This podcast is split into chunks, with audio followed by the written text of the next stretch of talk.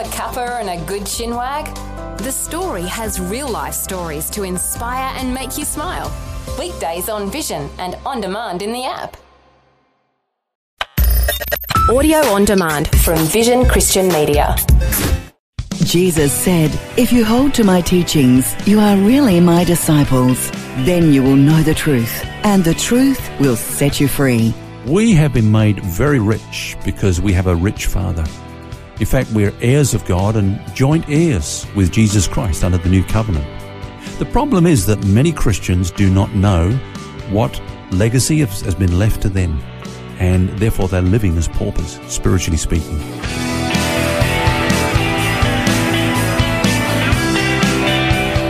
This is Set Free with Ken Legg. Hi, and welcome to Set Free. It's Phil here, and with me is author and teacher Ken Legg. And all this week we've been looking at new covenant thinking versus old covenant thinking. It's a very interesting topic and one that's very important to every believer. And the subject, Ken, obviously is very near and dear to your heart because you've recently written a book about it. That's right, Phil. And um, that book is New Covenant, New Glory. But it's important to me not from a doctrinal point of view, but mainly from a pastoral perspective because I care about those that God has entrusted to me. And I see many struggling today because they do not understand the inheritance they have under the new covenant. Because we're really not talking about here knowing the difference between the old covenant, the new covenant, and, you know, doing some sort of head knowledge study.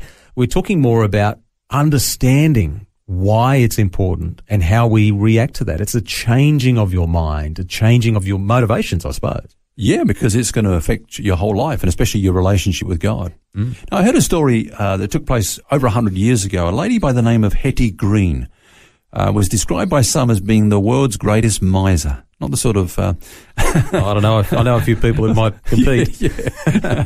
Present company excluded, of course. Um, but seriously, this lady Hetty Green, she she would do everything she could to to save money. For example, she she wouldn't heat her porridge oats up because she didn't want to pay the cost of heating. So she ate them cold. Can you imagine that? That's pretty tight. Yeah. And even when her son was uh, in need of medical surgery, she drove around looking for somewhere where she could get it for free. And it cost her son his leg. His leg was amputated. If she'd acted much quicker, then she could have saved him. And this is the kind of way she lived all the way through her life. Now, the tragedy, Phil, is this, that when she died, she had a hundred million dollars in her bank account. Wow. Hundred million dollars back then. Back then. That's a lot of money now. Huge. But back then it was an absolute fortune. And of course, the spiritual analogy is that many Christians can live not as misers, but as paupers mm. without realizing that they've got a big spiritual, big fat spiritual bank account. Yeah. And, and not and draw from that, you know. It's a good example too of how often, you know, we receive blessing from God and, and from others that it all comes in.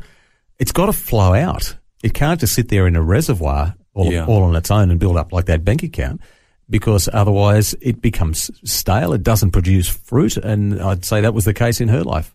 Yeah, and that's right. And, and, you know, it was given so that we could draw from it and, and benefit from it. Mm.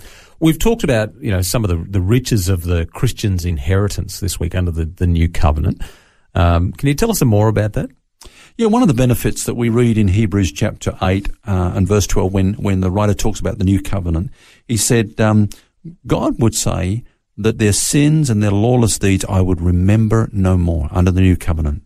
In other words, God is not conscious of our sins. Now, this is a wonderful thing, but many Christians don't enjoy that. Mm. What I'm talking about is is the sense of um, a righteousness consciousness. We, we we tend to have a sin consciousness rather than a righteousness consciousness. And, and, uh, it kind of drags us down. Now, the book of Hebrews actually uses this term about we're encouraged to go on to perfection. Now, that perfection is not a moral perfection, like a sinless perfection.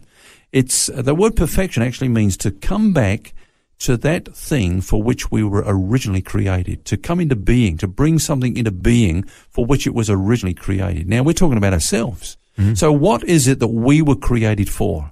Well, we were created for a perfect relationship with God, just like Adam had before the fall, where there was nothing between. Now, we can't have that if we've got sin consciousness between us. And to me, it's just um, an absolute uh, shame that You know, Jesus went to all that cost of dying on the cross so that we could be forgiven. And yet we still walk around with sin consciousness and somehow even think that God is pleased with us when we see ourselves as, uh, you know, miserable failures. Mm-hmm. Whereas that's not what he redeemed us for. It was so that he could remove that sense of guilt and sin and shame between us and walk in, in perfect harmony with him. I guess it's a bit like if you owed, and this would never happen, Ken, if you owed the bank money, large sum of money, and the bank came to you and said, you know what? You don't need to pay it back. And of course would never ever happen. But yeah. If that was the case, and then you then still went around about your business and came back to the bank next week with a, a payment on the loan, they'd look at you and say, "What are you talking about? Uh, the the computer here tells me that this is there's a zero balance here. You know, we don't need your money." But we still think that we have this obligation. And that's the same thing with God. He, he has wiped away our sin. The, the balance is zero in, in on, you know, on his computer screen, so to speak.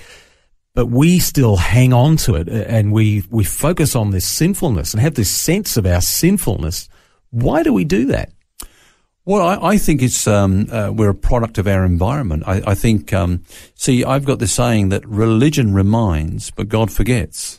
Hmm. When you think about it, God, hmm, has, God has said, I, I, will remember your sins no more. Hmm. But somehow we, we've produced an environment where it seems to be spiritual to always be conscious of sin. You know, we've got a, a confessional, we've got penance, we've got uh, uh, 101 things that we do um, to, to remind us of sin, including preaching from the pulpit uh, which is very sin oriented. Um, you know, we, we, we, have what I call worm theology. Woe is me, for I'm just a worm. I'm just, you know, uh, crushed down by the weight of my sin.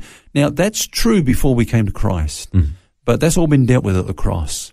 And now God wants us to have a righteousness consciousness because that's mm. who we are. With I'm a new creation. I'm a new creation. I remember, uh, Phil, when I was um, uh, just before I went into ministry, I was working for a particular company and uh, I was reading this book where uh, this uh, author said that in order to really be uh, connected to God, we have now got to go back over our whole lives, think of every sin we've ever committed and confess it individually before God and, and uh, you know, renounce it and so on, even though we're born again, you know. Mm. And well, of course, I knew that there wasn't enough time in my lifetime to do that, but uh, I thought I'd give it a go anyway. And what happens if you miss one? exactly. Anyway, I thought I'd give it a go. And uh, by the time I, I got into work, my boss said to me, Ken, he said, you look so miserable. What is up with you? And I remember just coming out of there thinking, what a great testimony to the abundant life we have in Christ. See, I, I, I was, I was hooked into this teaching and I was weighed down by it and it was actually crushing me spiritually. But the fruit of it was actually not good. It's another good example of how we are uh, set free. We're transformed by the renewing of our mind. And that's really what has to happen here, isn't it? That's exactly right. And, and so when uh, the writer to the Hebrews exhorts us, let's go on to perfection. This is what he's saying is, hey, let's come into this relationship with God for which we were created, where there's nothing between. Now, we've just read, uh, Phil, in, in Hebrews chapter 8, God says, their sins and their lawless deeds I will remember no more. So, as from God's perspective, He doesn't see sin. He doesn't think sin. Mm. Uh, he's not conscious of sin when He looks at us. So the problem is in our hearts. And, and so it's us that need to realize that we're harboring something here that is uh, basically the product of religion not something that God has put into our heart to, to make us, you know, grovel before Him, but we're a product of, of the religious uh, environment in which we've been brought up in. And we've got to deal with that by understanding that God's word says we're righteous, not sinners in His sight. I love that audio adrenaline song that says that our sins are forgotten. They're on the bottom of the ocean floor. You know, what wonderful imagery. That's where God puts them, you know, files them away, never to yeah. be seen again. But we often find it difficult to deal with that. And, and he uses a lot of analogies like that, you know, as far as the East is from the West and yeah. cast them behind his back, and, and yet we still don't get it. Yeah, that's right. Maybe we're, I don't know, maybe we're just a little bit thick sometimes. I know I can.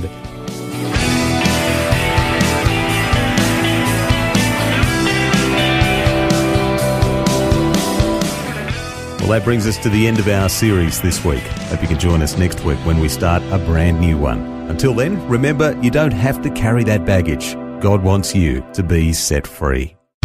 For books, DVDs, small group studies and other resources from Ken Legg, including the book New Covenant, New Glory, which features topics from today's message, visit the Vision Christian store at vision.org.au. That's vision.org.au. This program is a production of Vision Christian Media. To find out more about us, see vision.org.au.